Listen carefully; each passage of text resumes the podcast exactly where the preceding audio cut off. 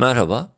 BIST 100'ün gün başındaki sınırlı yükselişle test ettiği 5100 seviyesinden satışa döndü. Kapanış 4729 seviyesinde gerçekleşti. Endekste satış baskısı devam ediyor.